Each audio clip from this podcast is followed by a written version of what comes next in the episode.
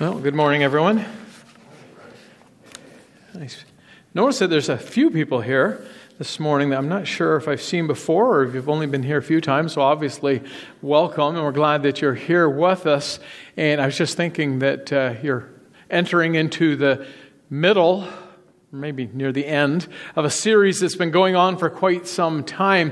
We're in a series that we've titled Misfits, or Misfits of the Bible. And the goal of this series has been to discover and to see how the black sheep, the rebels, the ostracized, the seemingly ordinary, unqualified, the unexpected individuals of Scripture have been changed by God. And then God has used them to change the world. And so we've been looking week after week after week at different individuals of Scripture that kind of fit that misfit definition, and how they encountered God and how God changed them, and then how God used them to change others and to advance His kingdom and to promote the gospel. And every week almost, whether it's been me speaking or Al or Brian or Paul, I find myself asking a similar question. And the question is this: does God really do that today? I mean, obviously He did it back in Bible times because we read the stories. And so it would be really bad if I said, well, I don't think He did it back then either. I believe the stories of Scripture. But does God still do that kind of change in the lives of people who commit themselves to Him today? And if He does, how does He accomplish that? By what does He cause that change to take place? I was looking through my library in my basement this week, and I came across a book. And if you're around my age and you've been around the church for a while, it's probably a book you're familiar with. And if you were a teenager, when I was a teenager, it was quite exciting that a Christian-based movie came out that actually had a Hollywood actor, and we were able to watch it. And the movie was The Cross and the Switchblade. Anyone know The Cross and the Switchblade? The story of David Wilkerson, who was a country bumpkin who felt the call of the Lord and went to New York City and started working amongst the gangs in the inner city of New York. And one of the gang members, so his book was The Cross and the Switchblade, the movie, The Cross and the Switchblade. And if, again, dating myself, but if you remember Erica Strata, who was on the show Chips, he was and Pat Boone, I think, played David Wilkerson. And Erica Strata played the role of this notorious gang member, Nicky Cruz. Nicky Cruz eventually wrote a book, Run, Baby, Run.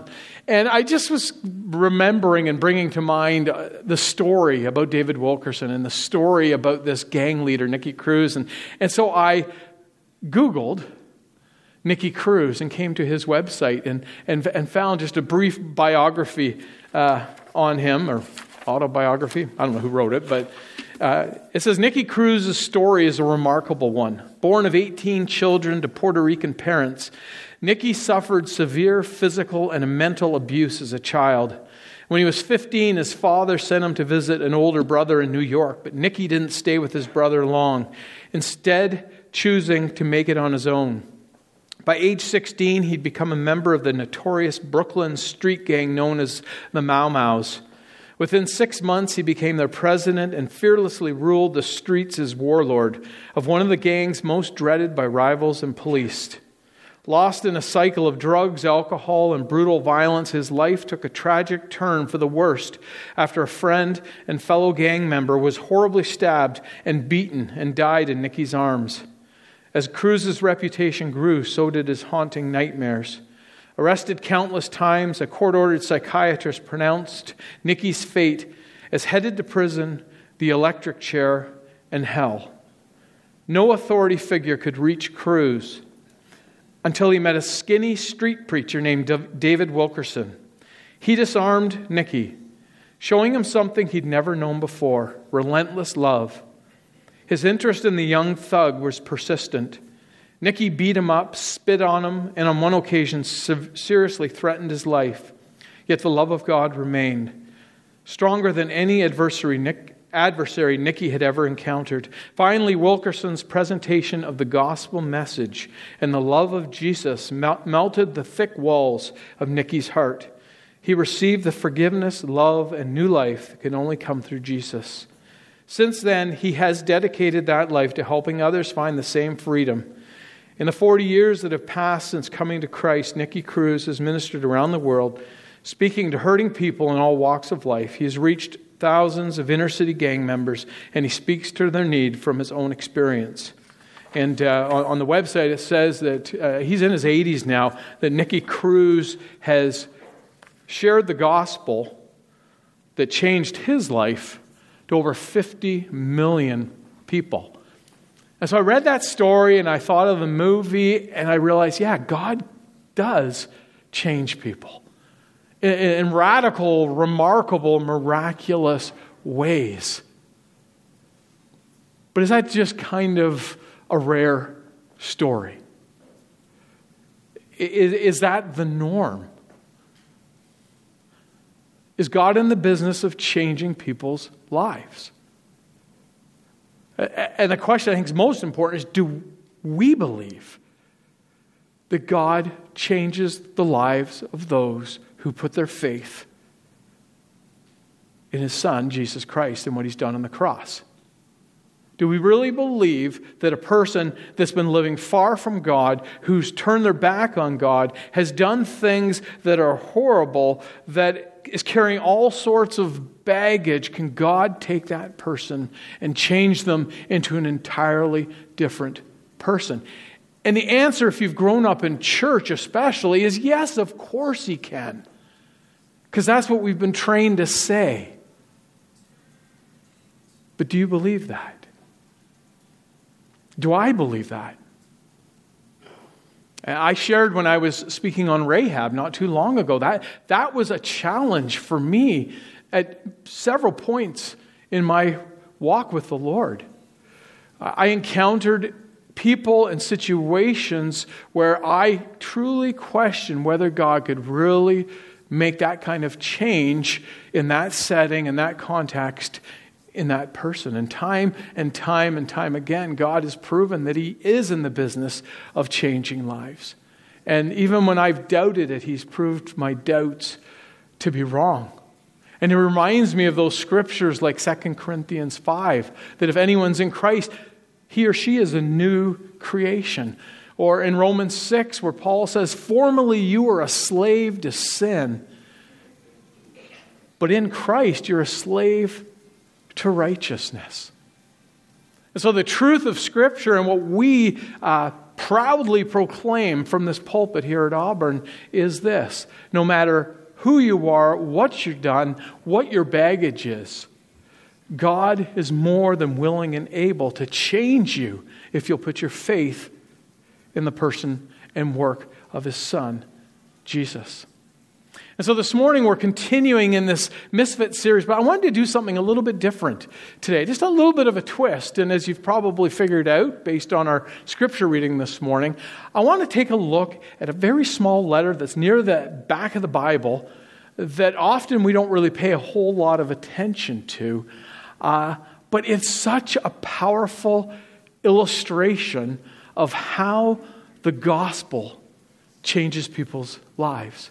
Whether you are someone who is a sworn enemy of God, whether you're a fugitive on the run, or even whether you are a leader in a church, Philemon shows us that God is in the business of changing and continuing to change those who put their faith in His Son. And so this morning, I just want to take a look at this story in Philemon. And so if you've got your Bible, it's right before Hebrews. It's just usually one page in your Bible. Turn to Philemon and just keep your finger on it. And we're going to be looking at it for the rest of the morning. And we'll, from time to time, look at specific verses in Philemon. But what's the story behind Philemon. And I'm going to take a little bit of artistic freedom in giving you the story behind this letter to Philemon. It centers around a young man who lives in a large household, who's well taken care of. His needs are taken care of. His primary support doesn't come from his mom or his dad, however.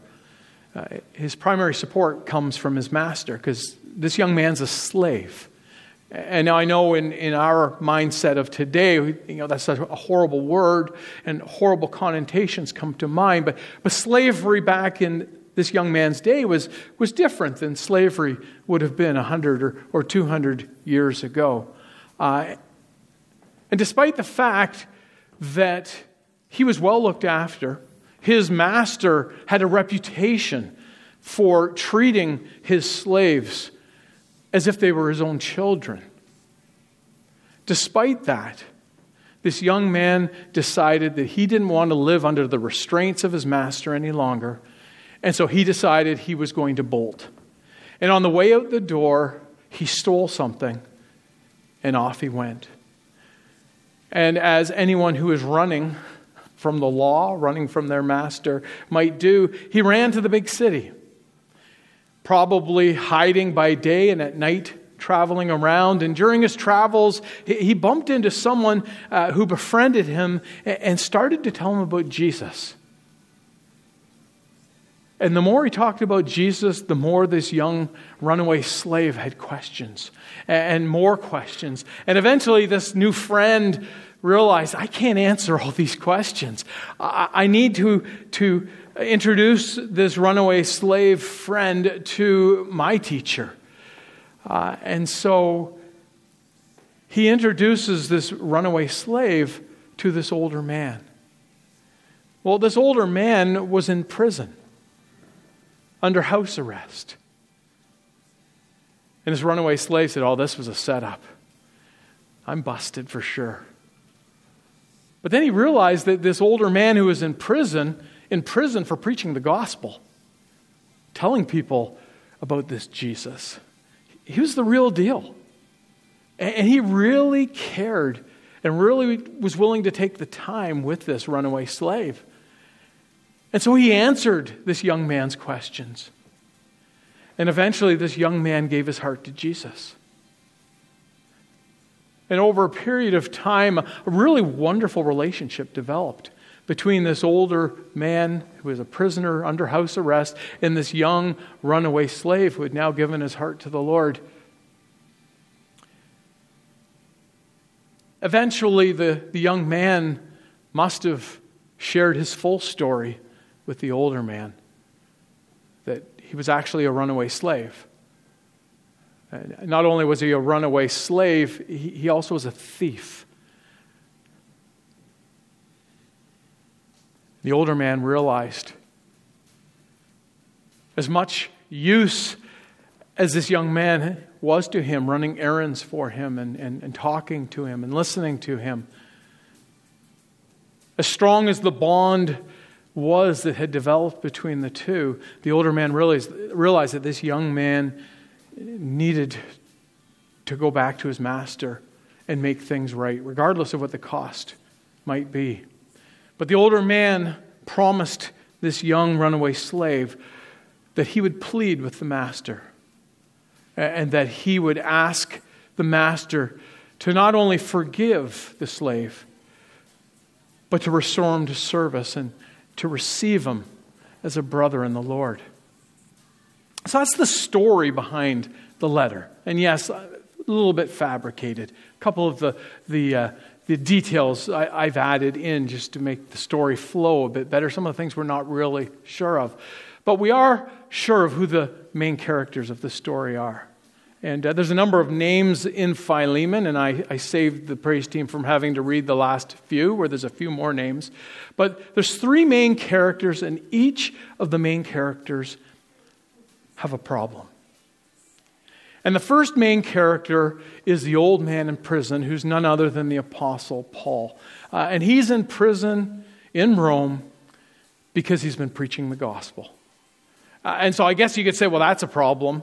Not that he's preaching the gospel, the problem that he's in prison under house arrest because he's been preaching the gospel. But that was okay with Paul. Because as Paul says, I'm not ashamed of the gospel. I know it causes me all sorts of grief.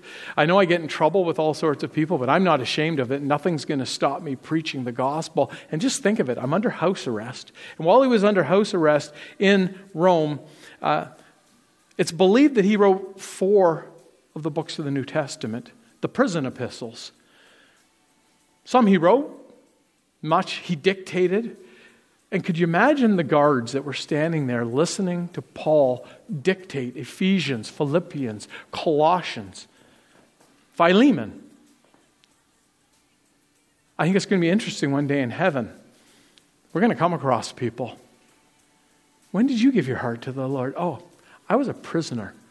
Oh, who were you guarding, Paul? So Paul, that wasn't a problem.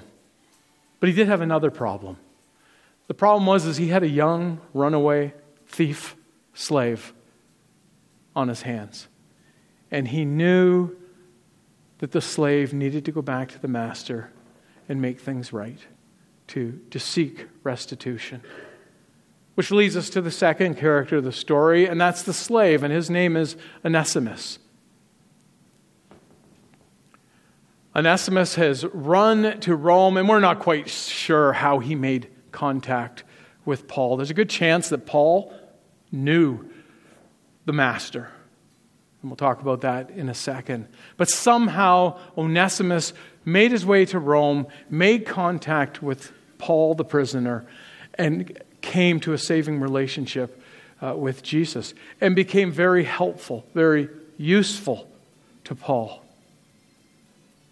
Onesimus had a problem. And his problem was this. He knew that even though he had repented of his sin and received God's forgiveness, he knew that he needed to go back to the master and seek his forgiveness. And that may incur a huge cost. He was a runaway slave and a thief, which carried with it a huge penalty. Roman law really put no restrictions on the authority and the punishment a slave owner could put on its slave. And so as a runaway slave and as a thief, Onesimus at a minimum faced being brandished as a fugitive for the rest of his life. But very well could have been beaten and put to death. That was Onesimus' problem. That's what he faced, but he knew he had to go back and make things right. And then the third character in the story is Philemon. Philemon is the master. He most likely came to faith in Christ through the ministry of Paul. He was a respected church leader. He was a respected slave owner in his day. The church of Colossae met in his home. But he was faced with the problem. Onesimus had run away and had caused Philemon and his household a great cost. One that maybe Philemon had already had to replace. Perhaps he had to go and buy another slave to carry on the tasks that Onesimus was doing. Not quite sure what this debt was that Onesimus had incurred, but at this point, Philemon was having to cover the cost of that debt. Maybe Philemon wasn't feeling really forgiving at the time, and yet he's faced with the problem. Paul is urging, pleading with Philemon to forgive Onesimus. Philemon has another problem. Paul's asking him to forgive and to restore, to receive Onesimus as a brother in the Lord. And here's the problem. No other slave owner would have done that at the time. What would the other slave owners think of Philemon? What kind of precedent would Philemon been setting? What would the impact be if Philemon was to follow Paul's pleading and to forgive and to restore and to receive Onesimus? You see, probably the major theme of the letter to Philemon is forgiveness. That as God is a forgiving God, so too should those who have given their heart to Jesus. We should be forgiving people.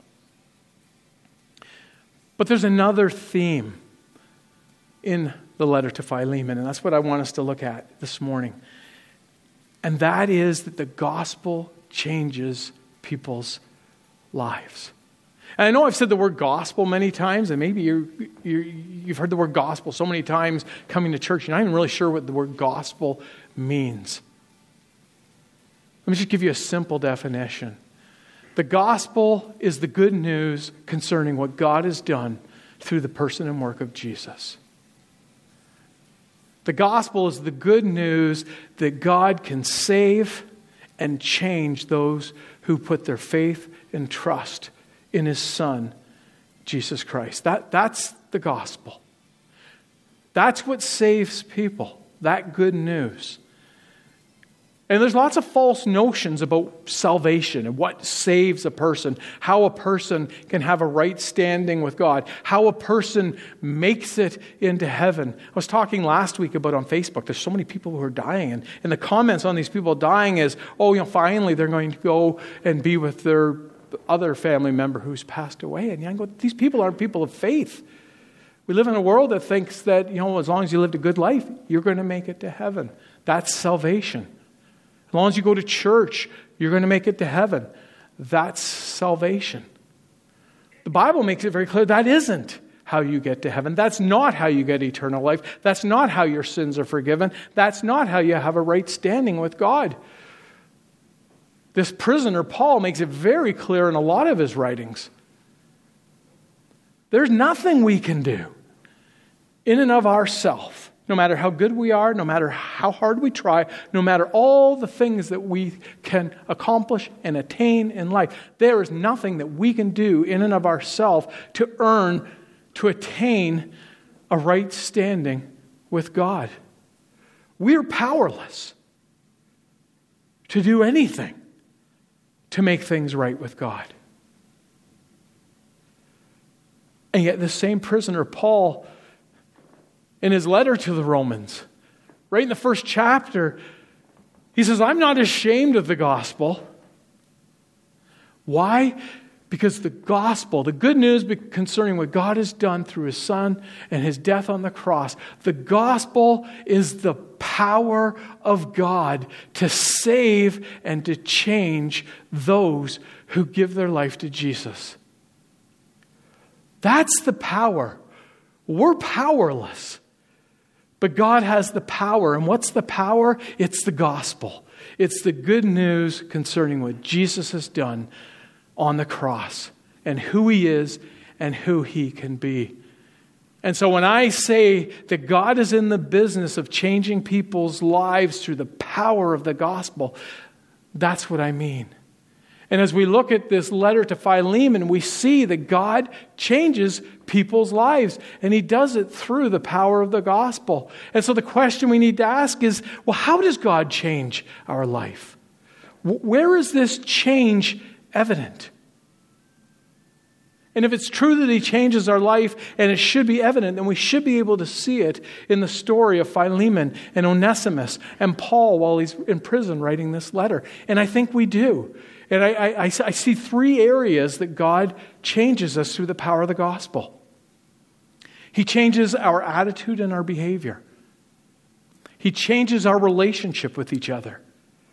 And he changes our relationship with God. And so let's just, for the last moments of our message this morning, let's just take a look at those three areas. So through the power of the gospel, God changes our behavior and our attitude. And we see this in the story. Now, by the time we get Paul's letter to Philemon, significant change has already taken place in the lives of Paul and Onesimus and Philemon. And another thing I should say right off the start as well is that not all gospel change is automatic and instantaneous. Yes, we become a new creation the moment we put our faith in Jesus, but there's a lot of life change along the journey of faith, which is a lifelong process. We call it sanctification, becoming more and more like Jesus. It takes work and it takes time. And so when I talk about change, there's instant change, but there's also lifelong change that God enables us through His Spirit. And Jesus has made it possible for us to achieve that kind of change through Him and through His enabling. And so if you look at this story, I'm not going to look at all the characters, but if we just look at Paul, for instance, maybe Paul and Onesimus, and see the change that the gospel has brought about in their life, I think we can illustrate the point that God changes us in our behavior and our attitude through the power of the gospel. And if all we had was the letter of Philemon to know about Paul, we probably would have a different picture of what Paul's character was like. Paul was kind, compassionate, caring, loving, sensitive. But if that's all you knew about Paul, you would miss a whole lot about who Paul really was, and especially who Paul used to be. If you got your Bible, just flip back to Acts and see what Luke in Acts 8 had to say about Paul, who back then, about 25 years earlier, was known as Saul. Let's get a picture of Paul's behavior and attitude 25 years earlier. So just near the end of chapter 7 of Acts, it says, while they were stoning him, Stephen prayed, Lord Jesus, receive my spirit. Then he fell on his knees and cried out, Lord, do not hold this sin against them. When he had said this, he fell asleep. And Paul approved of their killing him. On that day, a great persecution broke out against the church in Jerusalem, and all except the apostles were scattered throughout Judea and Samaria. Godly men buried Stephen and mourned deeply for him, but Saul, or Paul, began to destroy the church.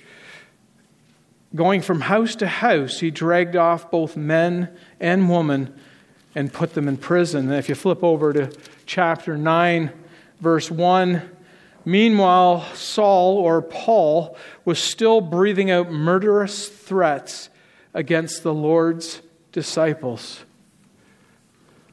Doesn't sound like a real caring, sensitive, kind, compassionate, loving individual. If you turn over to 1 Timothy chapter 1, and if you don't want to flip, you can I'll flip and just listen to me read it. But listen to what Paul had to say about himself back then. Even though I was once a blasphemer and a persecutor and a violent man, I was shown mercy because I acted in ignorance and unbelief. And so we got the Paul of Philemon, who is radically different than the Paul of Luke's description of Paul's own words of what he was like 25 years earlier. What happened? What caused the change? Well, Paul goes on in 1 Timothy and he says, the grace of our Lord was poured out on me abundantly, along with the faith and love that are in Christ Jesus. Here is a trustworthy saying that deserves full acceptance. Christ Jesus came into the world to save sinners, of whom I am the worst. But for that very reason, I was shown mercy, so that in me, the worst of sinners, Christ Jesus might display His immense patience as an example for those who would believe in Him and receive eternal life. What happened to Paul? Gospel change. God changed him. God poured out His grace and mercy. Paul, the worst of sinners, becomes an example of what God can do in the life of a sinner. The gospel changes our behavior and our attitude. And then there's Onesimus. And flip back to Philemon if you flipped away from it. Onesimus, a runaway slave, a thief. Yet now he's willing to face the cost and make things right. To repent. To be willing to put himself back into the service of Philemon. Something's happened in Onesimus' life. What caused the change? The gospel. I love verse 11. And you have to know, Onesimus means literally useful. So now read verse 11. Paul's little play on words. Formerly he, so Onesimus, so formerly useful was useless to you, but now useful has become useful both to you and to me. Something's changed. Onesimus has given his life to Jesus, and now he's going back to Philemon, useful to Philemon, helpful, a willing servant. What happened? The power of the gospel. That's what happened. And the question we need to ask ourselves is gospel change evident in our lives? How have we responded to the forgiveness that we've received for our sin? Would people use the words that Luke and Paul himself used in Timothy to describe himself 25 years earlier? Or would they use the words that we would describe Paul when we read Philemon? Do people look at our lives and go, wow, that person is caring and sensitive and loving and kind, compassionate? Or do they see us living out our Christian life and go, boy, that person's bitter, crusty, hostile, causing disunity wherever they go? See, God wants to change us so that we can be useful for His kingdom and to bring Him glory. And the power of the gospel is such that it can change and is supposed to change our behavior and our attitude. So that's one area that we see where the gospel changes the behavior and attitude. And then the second area is that it changes our relationships with others. Could you imagine the dinner time conversation with Philemon and his wife? And they're discussing Onesimus, who they've treated like a child, and yet he's run away and he has stolen something or he's incurred some kind of a debt. They're hurt, they're disappointed, they're frustrated. They want justice to be done. And then on the other hand, can you imagine Onesimus walking the streets of Rome, running into people, sharing his side of the story? Talking about his master who had so much riches, could have given him so much more. Yeah, I stole something from him, but he'll never even miss it. And yet as we work our way through the story, Onesimus is now wanting to go back to Philemon to make things right, to seek forgiveness, restitution. And Philemon, we want to believe on his own, or as Al, we were talking, maybe with a little strong nudge from Paul, but we assume that Philemon forgave Onesimus and restored him to service and received him as a brother in the Lord. You know, it's interesting. Tradition says that about 50 years after Philemon was written, Ignatius, who is the bishop of Antioch, was being taken to Rome to be executed. And they had a stopover in Smyrna, and Ignatius writes a letter to the church in Ephesus to commend the church for its bishop. And the bishop's name was Onesimus. Now, we can't be 100% sure it was the same one, but it'd be really cool if it was the same Onesimus, which tells me the extent of the restoration and restitution that happened when Onesimus came and confronted or allowed Philemon to confront him and the restoration that took place. You see, restoration, Christians getting along with each other, that's important to God. I love in Matthew 5 where it says that if you've come to worship and all of a sudden you remember, not that you've got something against somebody else, but you remember that someone has got something against you, that you should stop everything and go to that person and restore unity and harmony between the two of you. I've actually been in a breaking of bread service years ago where someone actually got up and walked to another pew to do that very thing. They knew that they were here to break bread, and they knew that there was someone in the congregation that had been offended by something they had done or something they said, and they knew that it wasn't right, and they went back and they made things right with that person. That's important to God, so important that he gives us that in Matthew chapter 5. That's what I love about the table.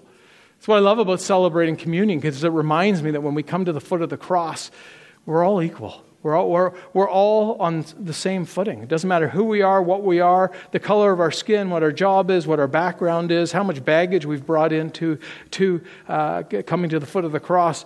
It doesn't matter. We're all the same people. We all need the forgiveness and mercy and grace of Jesus that was accomplished on the cross. And that's what unifies us. Like, I think of Philemon and Onesimus sitting at a table with the wife and maybe other family members. What would they have in common? How would they get over all the obstacles, all the dysfunction? I know, the gospel. And it's the same reason that we can come to communion. From all of our different backgrounds and walks of life, and yet there's something that unifies us and gives us fellowship, and that is the bond, the common bond that we have in Christ. And that's why we can have such great times together. It's because of the gospel. The gospel changes the way we relate to each other. And sometimes I think we don't get it, but you know what? The world gets it, because the world watches us. The world wants to see, is there any truth to this gospel thing that these Christians talk about? And I don't think they necessarily want to hear our words all the time. They want to see us living out our life in fellowship with each other in practice. How do we relate to our spouse? How do we relate to our kids? How do we get along while we are at church? The world is watching. And the gospel, the power of the gospel, changes the way that we relate with each other. And then finally, because our time is gone, the gospel changes the way that we relate to God. And I'm just going to make this point quick, because it's going to lead us right into communion and the song that Daniel has chosen for us to sing next is a great song, just that we can think upon these things. Martin Luther said that we are all God's Onesimus. And what do you mean by that? What he was alluding to the fact is, Onesimus didn't have a foot to stand on. He had no legal right. There was no claim to justice that he could go back to Philemon and expect that he would be forgiven, expect that he would be restored, expect that he would be received in any other way than as a fugitive and possibly be put to death. But look at verse 18. Let's start at verse 17. So if you, this is Paul saying to Philemon, if you consider me a partner, welcome Onesimus as you would welcome me. And catch this in verse 18. If he has done you any wrong or owes you anything, charge it to me. Does that sound familiar? What foot did Onesimus have to stand on before Philemon? Paul's foot. Because Paul says, you know what, if there's anything Onesimus owes, charge it to me. Charge it to me. I'll pay the debt. That sounds like the gospel. Because we have no foot to stand upon. We have no claim to justice to be forgiven because of our sin before a holy and just God, and yet we can say, Jesus will take our debt. And Jesus says to the Father, if he owes anything, and we do, and the wages of sin is death, I'll pay the debt. I'll cover it. That's the power of the gospel. By putting our faith in Jesus, we can have our sins forgiven. Our debt is paid, and we can have a right relationship with God. That's the power of the gospel that we see working through all these stories that we've been looking at. That's how lives are changed. Paul says he wasn't ashamed of it, and he went out and proclaimed it. And that same powerful message is our message. Our message to hold on to, and our message to proudly and loudly proclaim so that we see other people experience life change. And it all boils down to what Jesus did on the cross for us. And that's where we're going to focus now for the balance of our service. And Daniel, why don't you bring your team on up and lead us in that song that I know you've chosen that will help us approach the table.